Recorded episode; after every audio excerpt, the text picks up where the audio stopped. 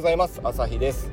このチャンネルでは ADHD 当事者でうつ病診断も受けている僕が営業職としてどのように働いているか平日毎朝7時から発信しています。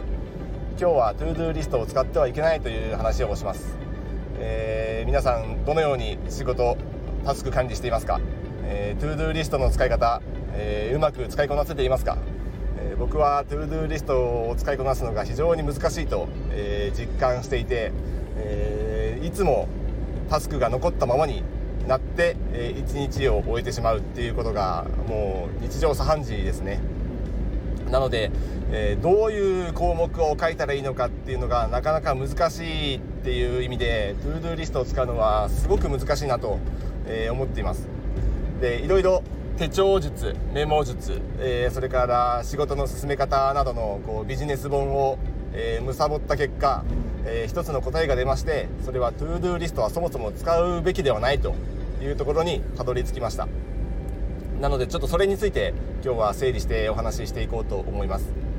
まず、えー、ToDo リストが、えー、良くない理由として2つあるんですけど1つは ToDo リストの内容がえー、ものによってバラバラであるというかうんと次元がかなり分かれると思います。っていうのはサクッと、えー、数秒もしくは数分で終わるタスクから、えー、数時間もしくは数日にまたがる、えプロジェクト系のものまで、えごちゃごちゃになって混在することが ToDo リストを作るとありえます起こりえます。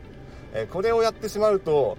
えーと、なかなかこうね仕事がうまく進まないというか簡単なものは本当に書いたそばから消し込んでいけるのに対してちょっと気が向かない、えー、やる気が起きないものはいつまでたっても、えー、 ToDo リストに残ったままになってしまうと思います。で、えー、2つ目の理由につながるんですけど ToDo リストに書かれたもののうち41%はうんと一生終わらないっていう データがアメリカの調査によって出ています。だから10個書いたとも書いたとしたら4個は終わらないと思った方が、えー、いいと。そもそも論で。だから ToDo リストに何でもかんでも書いてタスク管理しようとすると半分近くは終わらないという結末が大体これ事実として出ています。なので ToDo リストは使わないで仕事を進めていきましょうというのが、えー、僕の今考えている結論でじゃあどうしたらいいのかっていうと,、えーと、スケジュールに直接、えー、入れていくという方法です。例えばうん僕ら営業職でいくと、えー、顧客向けの、えー、資料を作成するというような案件があったとするとそれを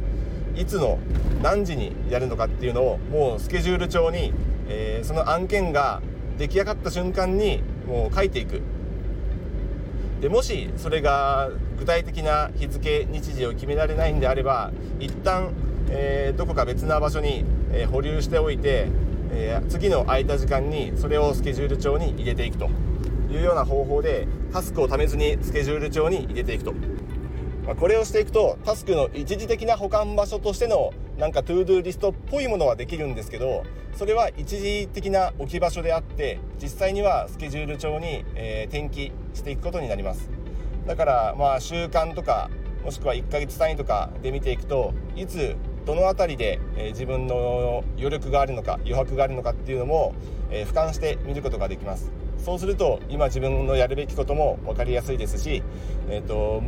こう仕事をねいっぱい引き受けることも、えなく、えー、無理なものは無理と断る、え理由にもなるしそれをやる時間がそもそもないというようなことを、えー、自分自身が自覚することもできるので、えー、何でもかんでも引き受けてもしくは自分でやりたいことを自ら製造してしまって、えー、忙しくしてしまう、えーと、ADHD にとってはこのやり方はいいんじゃないかなというふうに今思ってますね。つまりです、えー、今日僕らがやることはスケジュール帳に書かれていること予定表に書かれていることだけをやる。これ意外とできていないというか難しかったりすると思います、えー、予定表にないことをやるから予定表に書いてある予定が終われない。もうこれに尽きると思うので、えー、予定以外のことはやらない。予定にあるものだけをやる、えー、シンプルにこの原理原則で、えー、仕事をもしくは、えー、プライベートでも家事育児でもこれを進めていけばいいんじゃないかなと。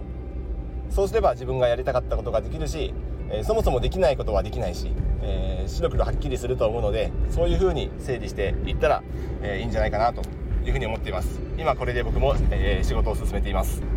この予定を、え周りの人と共有していれば、え自分がどれだけ空いているのかどれぐらい忙しいのかっていうのも客観的に分かると思うので、まあ、変に仕事を振られることも、ま減るのかなと思いますので、まあ、使い方によっては共有するっていうのもありかなと思いますのでそこは試してみてください。ということで、えー、 ToDo リストを使わないで、えー、スケジュールで全てを全て自分のタスクを管理するという方法を、えー、今日はお話ししてみましたもしよかったら試してみてください。参考になった方いましたらいいねボタンやフォローボタンを押してもらえると、え励みになるので嬉しいです、えこんな感じでまた明日以降も、えービジネス上のスキルもしくは僕の試行錯誤を、え発信していきますのでもしよければ聞いてください。ではまた。